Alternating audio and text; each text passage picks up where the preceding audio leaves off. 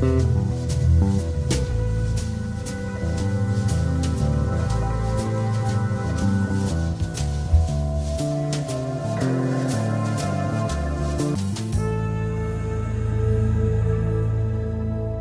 are listening to Booze, Bullshit, and True Crime. I'm Bree, I'm Wade. and we're gonna talk about some gnarly and spooky shit today. Get us started then. So the topic is demonic possession. Um, I thought it would be something a little different, so I was down for it. I'm sorry if I'm a little slow. I am already so crossfaded, and it's just the beginning of the episode. I'm gonna limp We'll get- along here. We'll get through it. Okay. All right. So, little background and psych on demonic possession. Demonic possession is not recognized as a valid psychiatric or medical diagnosis. The Diagnostic and Statistical Manual of Mental Disorders, 5th edition, or DSM 5, indicates that personality states of dissociative identity disorder may be interpreted as possession in some cultures, and instances of spirit possession are often related to traumatic experiences, suggesting that possession experiences may be caused by mental distress. Some have expressed concern um, that belief in demonic possession can limit access to health care for the mentally ill. So basically, there's a lot of people that still believe in this and they seek help from the church instead of like a mental health professional. Mm-hmm. Yeah, not good. I'll say personally that I've watched like a lot of possession YouTube videos in my day. and there is a lot of shit that's like really crazy that's hard to understand if it's just mental illness or not, but I don't think somebody should completely ignore that kind of care. Something like that is going on. Um, many various cultures and religions believe in demonic possession. The earliest example of demonic possession is from the Sumerians, whose belief system stated that any mental or physical affliction was directly derived from demons, something called Giddim. Um, they were also called sickness demons.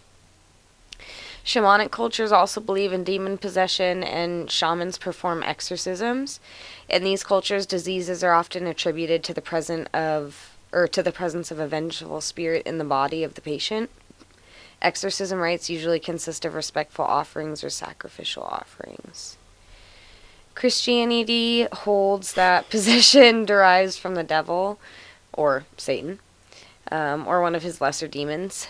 In Christianity, Satan and his demons are actually fallen angels. In modern medicine, it is now suspected that an underlying cause of what sometimes appears to be demonic possession is actually anti NMDA receptor encephalitis, which I had never heard of. I know.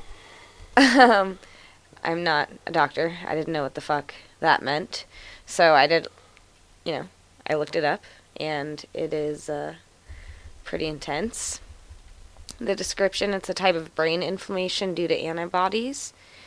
So, early symptoms you'll have a fever, headache, feel super tired. Um, you can start to have delusions, seeing and hearing things that other people don't see or hear. So, hallucinating. And people are often agitated or confused. They have seizures, decreased breathing, and blush, blood pressure and heart rate variability occur.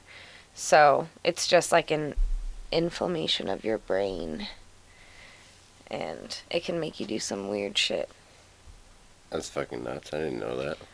I know, and it's usually because they have a tumor, so it's like pressing on a part of the brain and inflaming it, and it's affecting like Yeah. every other system in your body at that point. Um, as far as symptoms go, there can be a really wide range. Um, the demon acts externally against the person whom it besets, and possession is internal as well. So, people usually display signs of being like agitated, ill humor. Um, I see a lot of like people screaming obscenities and like cuss words and shit or talking in other languages. Um, others claim to include access to hidden knowledge in foreign languages, like I said, drastic changes in vocal intonation and facial structure, so people like distorting their faces and like distorting their voices like crazy. Um, sudden appearance of injuries like scratches, bite marks, or lesions, superhuman strength, odd odors, lack of pain, self mutilation have been reported. And generally speaking, the demon, quote unquote, will, ooh, my mind, will persist until it's forced to leave the victim through exorcism. Um, in like the science world, like the mental health world, a lot of people think that when this happens, it can be a form of something called monomania, which I had never heard of. Um, but if you think about it, like mono means one, and mania means like, Multiple. or no, mania means like crazy, Oh, like okay. out of control. Um, and it's like a form of that called demonomania, in which the person believes that he or she is possessed by one or more demons. And monomania is kind of like a like parent disease. It's categorized as a type of mania such as pyromania, so somebody who likes to set fire, nymphomania, somebody who, you know, obsessed with sex, or kleptomania, somebody who like Mm. likes to steal. Stuff. Yeah. So, you know, kind of both sides of the fence on that one.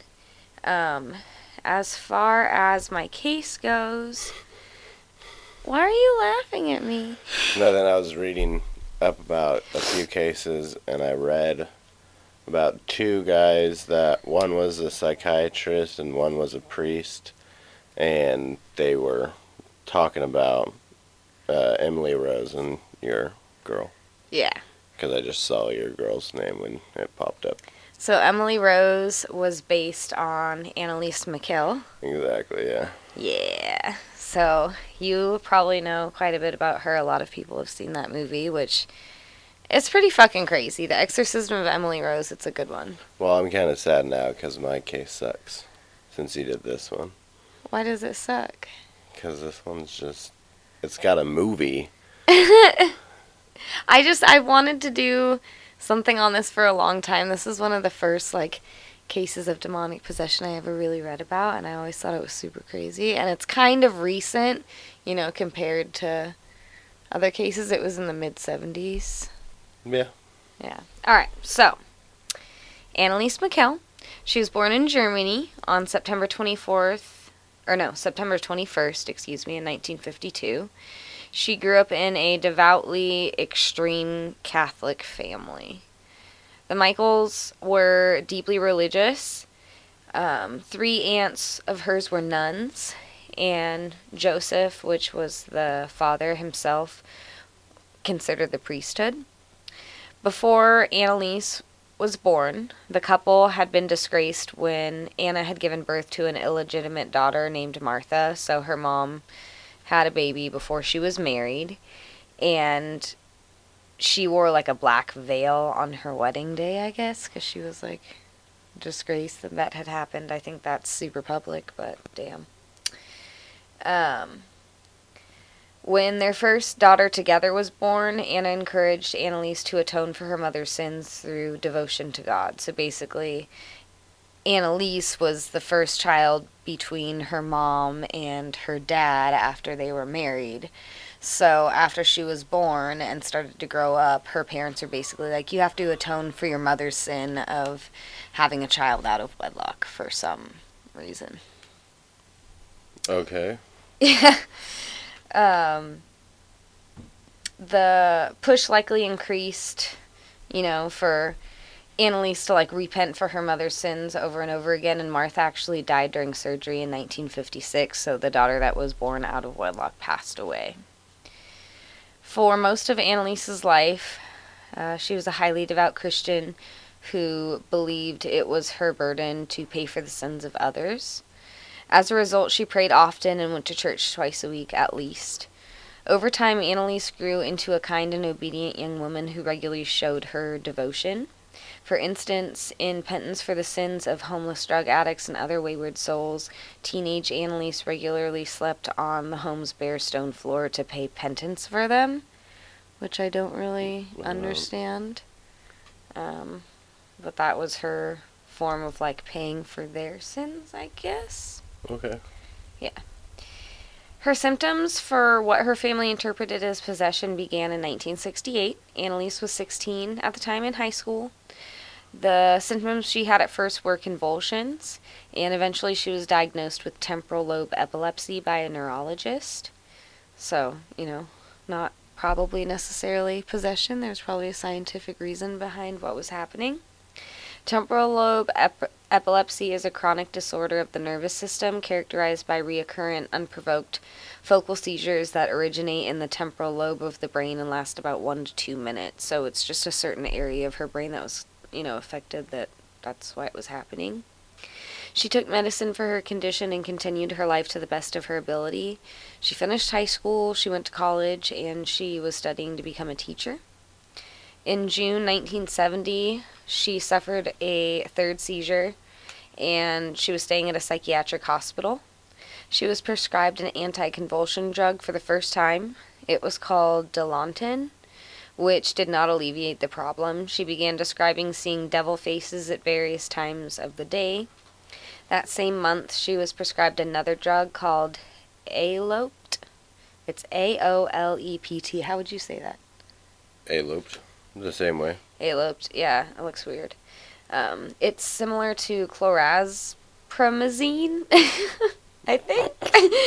and it's used in the treatment of various psychosis, including schizophrenia, which that's probably why I don't know how to fucking say that. I've never heard of that drug. It treats disturbed behavior and delusions.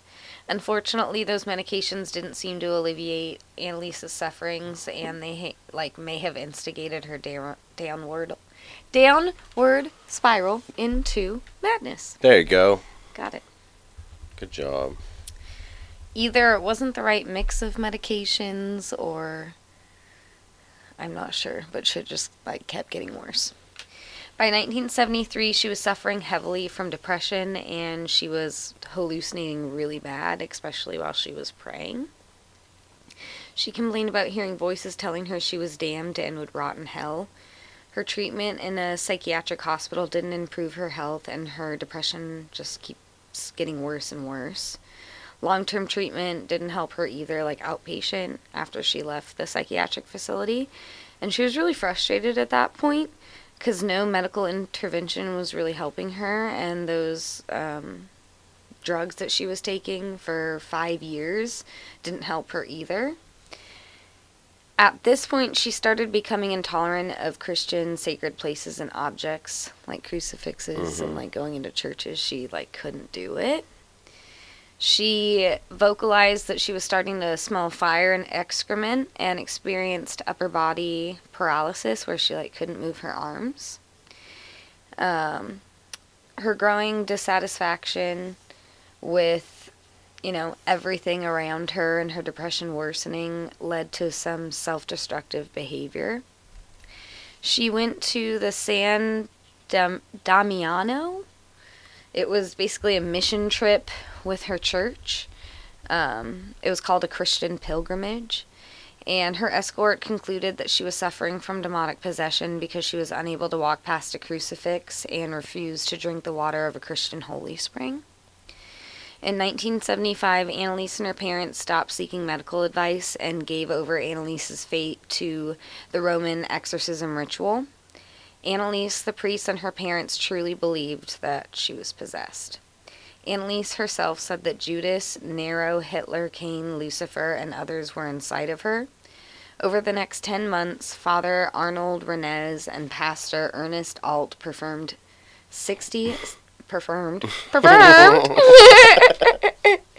God damn it. performed Perform now. performed 67 exorcisms for the tormented girl. It's important to note that every action taken during these rituals was condoned by Anneliese, so she had like consented to everything. Yeah. And we're going to try and put an audio file in here with part of the exorcism that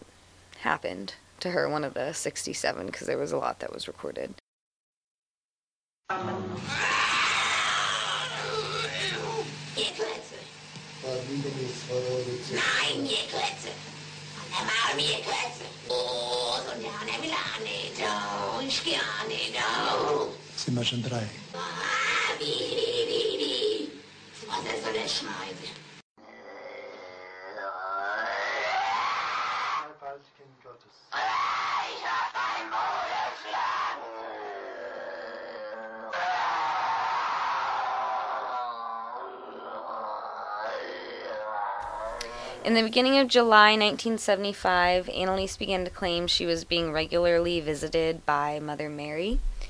She was walking with her fiance, which she's like possessed, quote unquote, and she has a fiance still, so that just popped out at me, and that I never read anything about it again.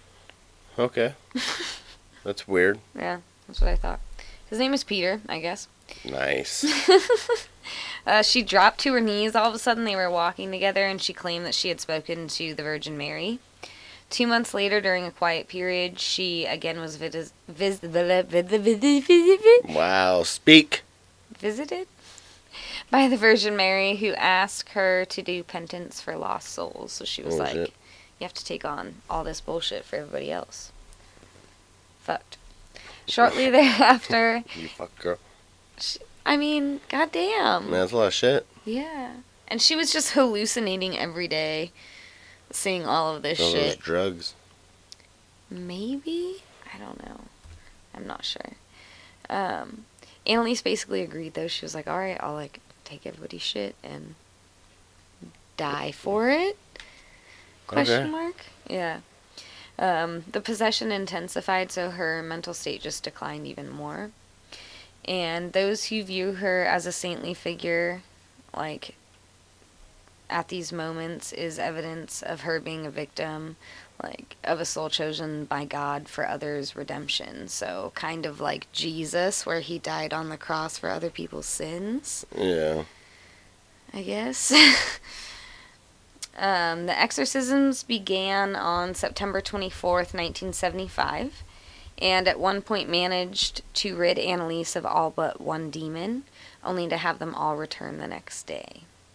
So they were like, almost done, and then they came back and like everybody was back again. Psych. Never mind. We just went for beer. we're back. Sorry. On the whole, Anneliese believed that she had been possessed by more than six demons. And like I said, like Lucifer himself, she said, possessed her, and all these people from the Bible, even a disgraced priest. When questioned about the reason for the possession, the demons replied that she'd been cursed for her mother's infidelity. No. So back when her mom had a baby Yeah, out of wedlock. exactly. Like, really? Really? During this time, the family experienced paranormal activity in the home. Um, swarms of flies appeared in the house. The lights would flicker on and off. Telephone calls would come from people who later claimed that they never called, which I was like, whoa. That's creepy as fuck. Sometimes the seriously ill Anneliese would perform hundreds of genifications, which I read that and I was like, I have no fucking idea what that means Yeah. um, Googled it. It's basically when you like kneel at an altar. So Okay. like the act of that over and over again. So she would like kneel over and over again. Um, her parents held her up when she got too weak to do those kneelings herself, and it's not hard to imagine this being necessary because Anneliese stopped eating altogether for some time before before she eventually passed away. Her knee ligaments actually ruptured after hundreds of gentrifications, and her body was super weak. So her ligaments were just like gone in her knees. They were just like holding her up and down as she did it. Eh, And she was just at home, not at a hospital, just at home with a priest, dying and not eating. Yeah. In addition, with the return of her convulsions around Easter of that year, Anneliese started refusing food and drink to protect herself against Satan's influence. Despite the harm to herself, Anneliese was focused on dying to atone for the sins of others. So, her reason for that extended fasting and not accepting food was because she said the less that she ate, the less control that evil had over her. So she was pretty much trying to kill her body, so the demons didn't have anything to use to Yeah. possess. Pretty much, be a useless body at that point. Pretty much. That was kind of her thought process. Um, and then at this point, she. I'll post pictures of her when I say that the episode is up. But she was just like a shell. Gotcha, like skin and bones. Dude, she was so fucked up at this point, And they were saying that she spoke several different languages, which that clip that I put in there, they're speaking to her in German, but she's like turning around and speaking a bunch of different languages back fluently. Yeah, So that did happen. All that shit, probably. Yeah, and like Gotcha. She didn't know Latin. Like, how the fuck, you know what I mean? She grew up in a small town. She doesn't know those languages. Um, so she was speaking, you know, different languages back to them during all those exorcisms. It's certain that medicine, psychiatrically, was not saving Anneliese from whatever tormented her because she was still taking that stuff. But there's no questioning that things got worse for her when she gave herself over to exorcism and didn't have like a counselor or a psychiatrist that was, you know, looking after her. This is where it gets really like gross and rough. um, she allegedly urinated and defecated on the floor like all the time. It was constant. And she would lick it up during the process in front of them. She ate dead flies, spiders, and coal, and even bit off the head of a dead bird in one instance. And she began growl- growling at religious icons frequently. So, like, if the priest had a cross or whatever, she would, like, growl at it. Anything from crucifixes to holy water. During one occasion, she sat under her kitchen table and she barked like a dog for two days straight, did not stop. Just barked like a dog the whole time. Her family was afraid of her, obviously. I would be afraid of her. But a medical professional probably would have not left her under a table for two days or let her starve to death, which is eventually what happened. Um, during her final exorcism, Anneliese's parents had to carry her through the, motion, through the motions as she only weighed 68 pounds. And she was too weak to move her body at all. Like, she couldn't even move. She died on July 1st, which it's like, what, the 6th right now? Yeah. So, it's close to the anniversary. And she died of severe dehydration and mal- malnutrition, along with a high fever and pneumonia, so her body just like shut down completely. Her final words t- uh, to the person performing the exorcist was beg for absolution. And her last words to her mother was, Mother, I'm afraid, which I thought was so sad. She was so terrified. She died of dehydration and malnutrition on July 1st, like I said, and it was in 1976. She was only 23 years old. Um, her father and the two exorcists were eventually charged with neglect and homicide. During the trial, evidence of the possession worked both for and against the defense. So they were trying to say, like, the reason she died was for the possession, not neglect on their part. Mm-hmm. 42 of the exorcisms were audio recorded, and there were various pictures of a seriously ill looking, bruised, and sore covered Anneliese. Her teeth are like broken and bleeding because she was just clashing them together over and over. Anneliese was horrifying in the tapes, and it worked, you know, for the defense, saying that she was possessed, but it certainly is not conclusive. If nothing else, the tapes made it clear that Anneliese was seriously ill and no one was making her eat, which is the biggest thing. It is certain that, possessed or not, Anneliese should have been cared for better than she was, which I completely agree with. My personal opinion is she like she should have been taken to a mental health facility immediately, right when that started happening, and she was refusing to eat. I don't understand the level of neglect it takes two parents to like do that to their kid and not take them to go get help. It's super sad. Yeah, I wouldn't. It would have been immediately. Oh yeah. I mean, no matter what your religious beliefs are at that Yeah. point, like they're not eating. You have Yep. I, I don't know. There's no way to prove or disprove supernatural occurrences in court, such as exorcisms, obviously, so it makes it difficult to know what really happened. Um, it is possible to prove that there is some evidence that epileptics are at an increased risk for displaying symptoms of schizophrenia, and it has been positioned that Anneliese suffered from dissociative personality disorder and schizophrenia. That, combined with her religious background, could easily account for the events leading to her death, but no one can be certain, of course. But again, there were people, you know, looking after her, so I can understand her spiraling out of control, but she should have had people taking better care of her. Yeah, absolutely. After an investigation, the, sca- the state prosecutor maintained that Anneliese's death could have been prevented even just a week before she died. The parents and priests were harshly criticized for their role in Anneliese's death. In particular, several medical specialists noted that if the young woman had been force fed, even, like I said, a week before her death, she would have would have lived through the experience, which it was 67 exorcisms and it was twice a day, so it was like over a month Yeah. of this happening. So if they would have caught it a week beforehand, she would have been fine for the most part. Anneliese herself did play an important part in her own fate.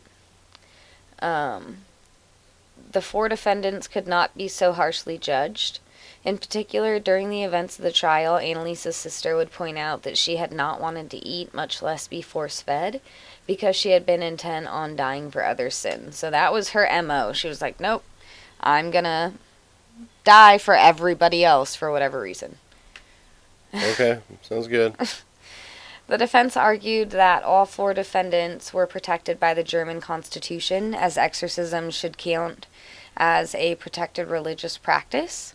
Furthermore, they played tapes of Anneliese's demons arguing with one another in her own body to prove that she had been possessed. Yet, experts pointed out that the priests may have accidentally introduced and reinforced the types of psychotic behavior required to be possessed, enabling the young woman suffering. So, they kind of like fed into the fact that this was happening and made it worse. In the end, all four were found guilty of neglectful homicide and sentenced to six months in prison, which, okay, that's something, but like six months? Yeah, three years. Yeah, suspended with three years probation, but the prison time was later waived for all of them. Jesus. The parents paid the cost of the three week trial, and the priests only paid like minor fines, and nobody went to jail. So I don't feel like that was justice, but I know the parents were probably destroyed, but still. The bishop said that he was not aware of Anneliese's alarming health conditions, which, if you look at those photos, you would be aware. And he approved of the exorcism and did not testify. The accused was found guilty of manslaughter, was the charge that they were given, um, resulting from negligence. And, like I said, their prison sentence was just suspended. And they lost their daughter and then just basically got away with the fact that they didn't try and help her. Fucked up. Yeah. It's pretty fucked up. That's Anneliese McKell. That's all you got? That's all I got. I told you mine was going to be pretty short this time. That's true.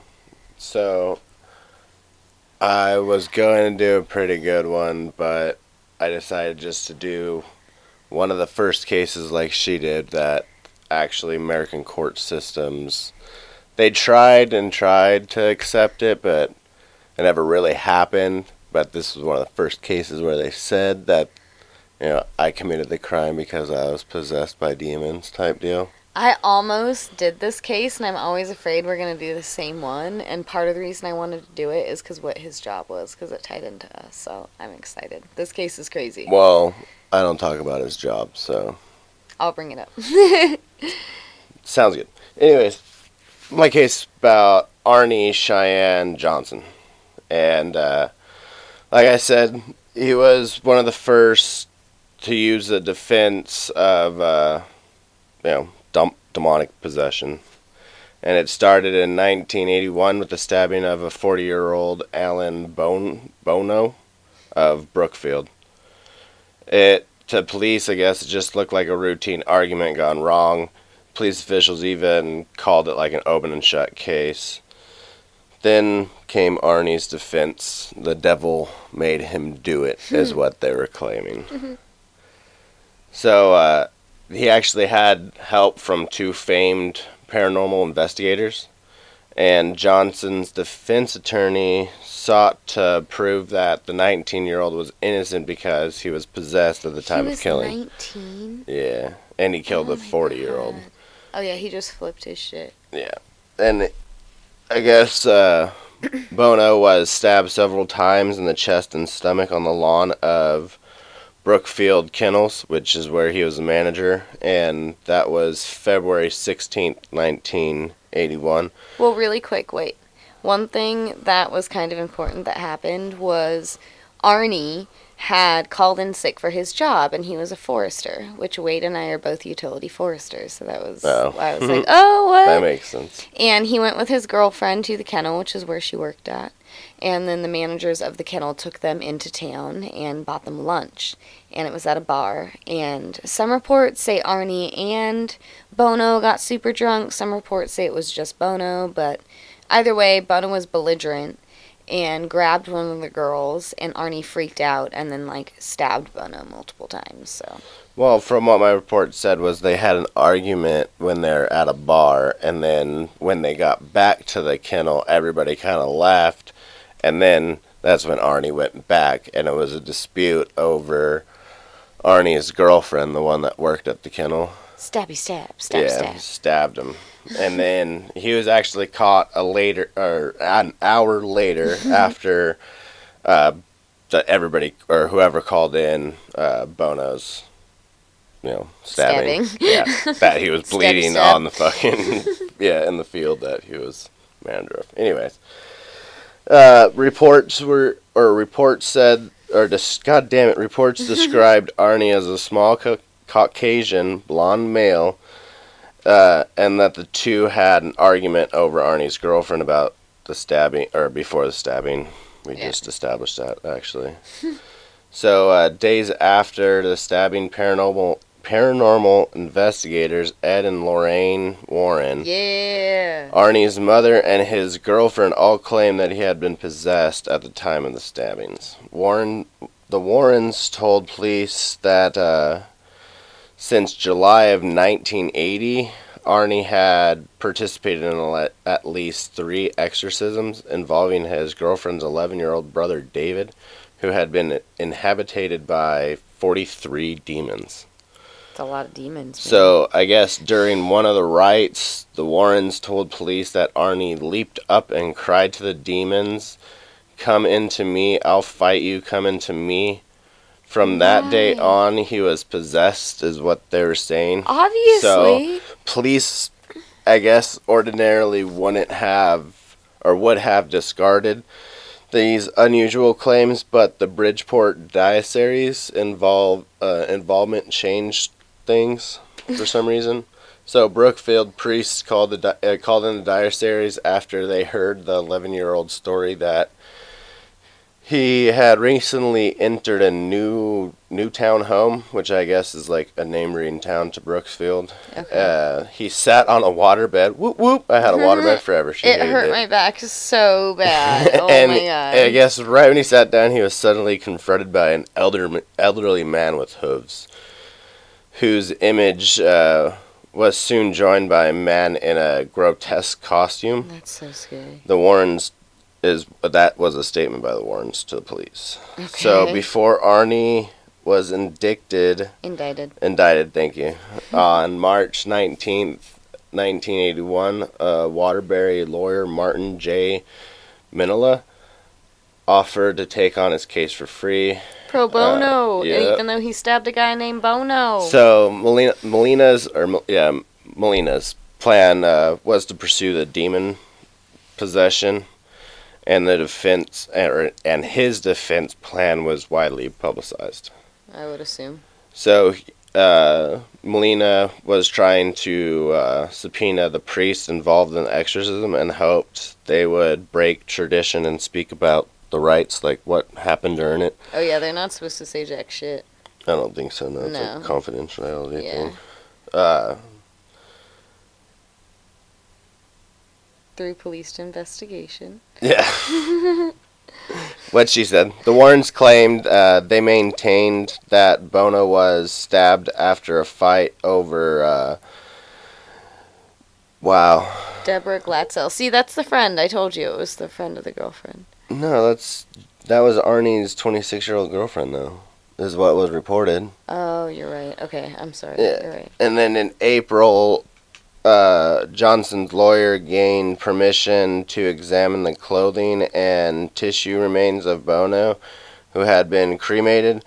They said the absence of blood, rips, or wounds would prove that demons were involved. He was cremated, so that made no sense, but that's what like four uh, sites were saying when I was looking at it. Okay, So that's why he was trying to use that as like leverage of It's not there. See. Exactly. Yeah.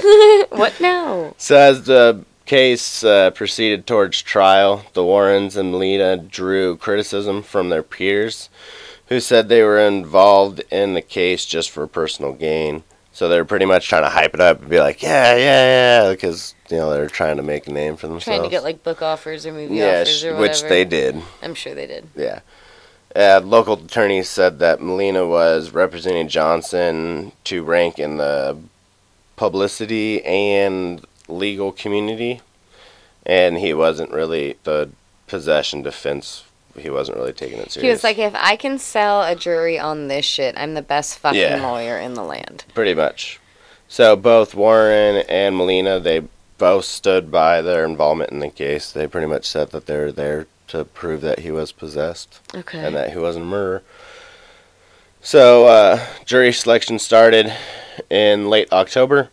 Reporters and believers in the supernatural flocked to the Danbury courthouse for what was dubbed the Demon Murder Trial. yeah. The local Hilton Hotel was completely booked for nights, Oh which. I kept trying to research more on this thing, but all it said was how the demon trial was going on, all the hotels were fucking booked, and how it was like a big hype. It was like for, an event. It was, but it yeah. Damn, so it was son. booked for nights, and people worried that the courtroom, which would only hold seventy people, would be packed shoulder to shoulder, and it wouldn't be big enough. It probably wasn't. Yeah. So uh, many had assumed that Molina would use possession as type of insanity defense, but he said he would set out to prove Johnson was actually possessed. So he wasn't going for insanity or anything like that. He was straight possessed by a demon. yeah, and that he was gonna crim- incriminate his client by saying, you know, yeah, he killed him, he did, but he was possessed when he oh my did it. God. Anyways, Molina uh, said publicly that he was going to pr- prove that demons exist. His plan was to begin into or begin invest or evidence tapes of the exorcism, the rites, and Johnson's challenge of uh, question or and question priests on their process and shit like that Yeah. for rite and exorcism. You know what I mean? Yeah. so they he could kind of prove what, What, was did you see? What did yeah you do? Yeah, exactly. But just as quickly as the demon defense took off, it was shot down by Superior Court Judge Robert J. Uh, Callahan, who later become became Chief Justice of State Superior Court, and the prosecutor Walter D. Flanagan, and police stuck with the simple explanation that Bono and you know Arne. Arne, thank you, We're in a fight over Johnson's girlfriend at the bar. They were drinking and all this other shit, and Johnson just went and stabbed And then Arne. bam, demonic Yeah. possession. Stab, stab, stab, stab. exactly. Lucifer took over. Yes. Uh, so suddenly the- the case lost luster. Uh, many reporters who had come from around the country left on the third day of the trial, and prosecutors who had divulged little about their case against Johnson, while Molina kept the focus on the devil, said other types of demons played a role in this case. So people that weren't really like involved were making comments that this dude was really just trying to boost this fucking case up and make it something it wasn't. So he was like famous or something. Exactly. Ugh. So the state agreed that Johnson and Bono had been drinking heavily before. Bono was killed. The witness testified that she had served three bottles of red wine to the two men who were with uh, Deborah Galatsky or Glatzel, Glatzel. They are lightweights, okay? I guess. Three bottles of wine. Anyways, I lost where I was fucking reading now. She had served Yeah, three bottles I'm- of wine to them and said that's all the alcohol that I gave them. True. And that was in the afternoon of the stabbing. That evening, the group was at the apartment of Johnson and Deborah. Their neighbors heard loud noises outside and saw two people running towards Bono. An ambulance driver and police officer arrived to find Bono laying face down with four half moon shaped stab wounds below his ribcage. Oh, so it was at the apartment complex then. Okay. Yeah, well, their their apartment complex is right across the street from the kennel. Okay. So I'm sure they walked out the door and then got Bam. it. Yeah. Step by step. Step, step, step, step. Demonic possession. Step, step, step, step. Anyways, the ambulance driver testified that uh, Deborah and her father were standing near the body. Deborah, who appeared distraught, said reportedly, Oh, Daddy, he didn't mean to do it. You know how he gets when he's been drinking. Oh God. So, pretty much from that. just shows- Incriminated him yeah. right there. The police officer testified that Deborah's brother Carl told him Arne did it. So right there should have been. I mean, it's hearsay, I Yeah. guess. Despite Callahan's banning of the uh, demon defense, Molina attempted to put four priests on the stand. Callahan wouldn't allow it. Ed Warren was reluctant. Er, Reluctant? No. Relegated? Yeah, to begin a character witness or to be to be a character witness who took the stand for only a few minutes saying Johnson was quiet or quiet and considerate and that it was very hard to believe he could be a murderer or he could murder anyone Okay. How long before did you he know him? before he stepped down. Well, and that and he was only up there for like literally 2 minutes. I have a YouTube section and it's literally like 2 and 15 2 minutes and 15 seconds or something like that and most of it is the judge talking and the judge is pretty much decrediting Ed Warren in it. Oh, jeez. Okay. Anyways, right when he stepped down, or right as he is stepping down, is when he said that you know Arne was a quiet individual and considerate, and he, you know, it's can't believe that he'd be a murderer type deal. Okay.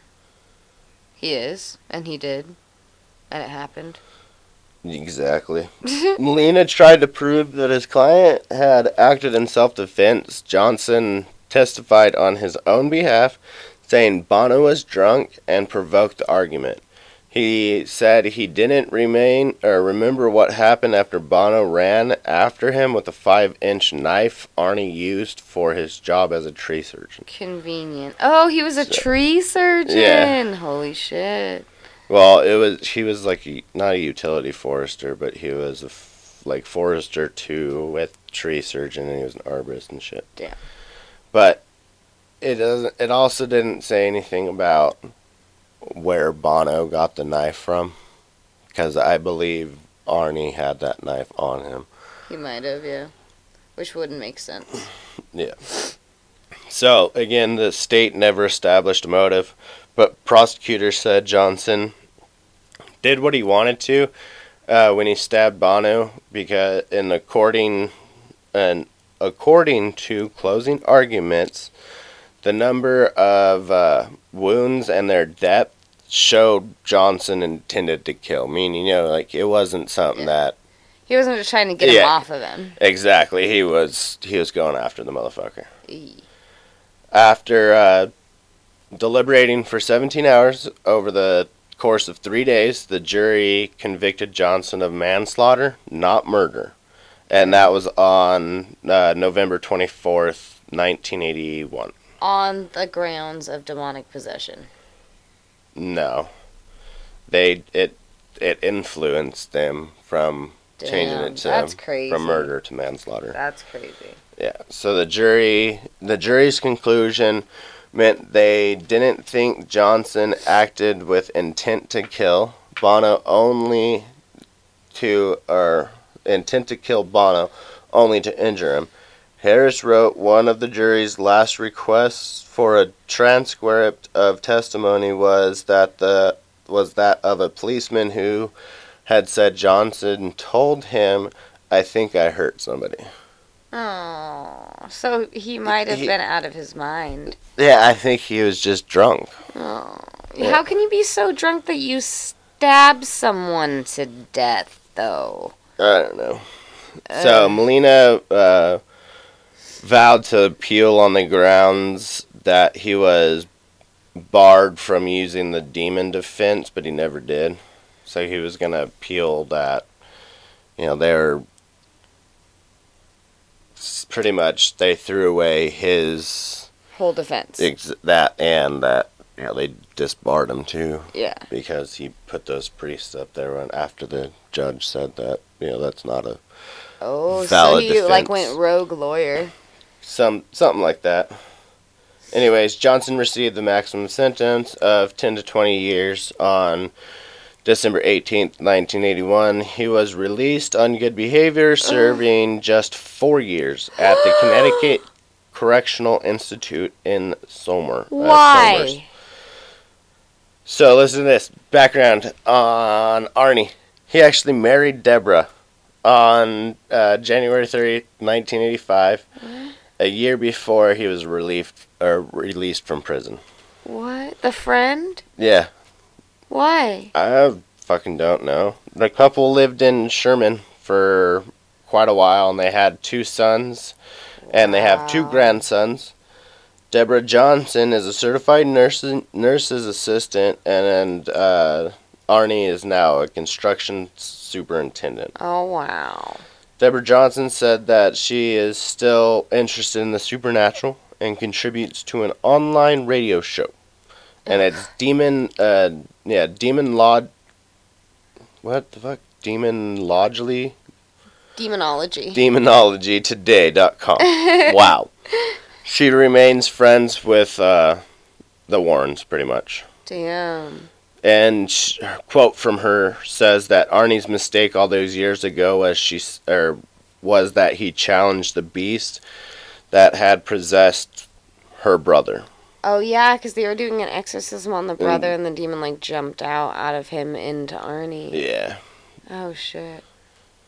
She said that you never take that step. Uh, you never challenged the devil. Arne started showing the same signs his brother did at, under the possession. Yeah, so you immediately. fucking dumbass.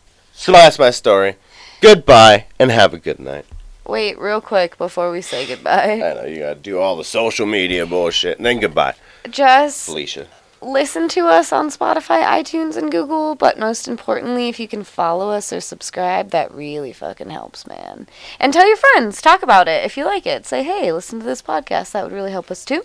Yeah, and if I suck, just tell me what I'm doing bad, and I'll work on it. So then you have to continue to listen, so you can tell me what I'm doing better. it's a or worse. relationship. It's a give and take. You talk to us, we listen, we adjust. Exactly. Speaking of which, I have two ears and one mouth. I listen better than I talk. oh my goodness. Boom. Listen and send and speak and say whatever you want to boozebs and truecrime at gmail.com. Our me- email is boozebs and truecrime at gmail.com. So if you have any personal stories, any recommendations, any words of advice, something you like, something you didn't like, let us know. We have an Instagram and Facebook, booze, bullshit, and true crime. Thank you for listening. Bye bye. So bye.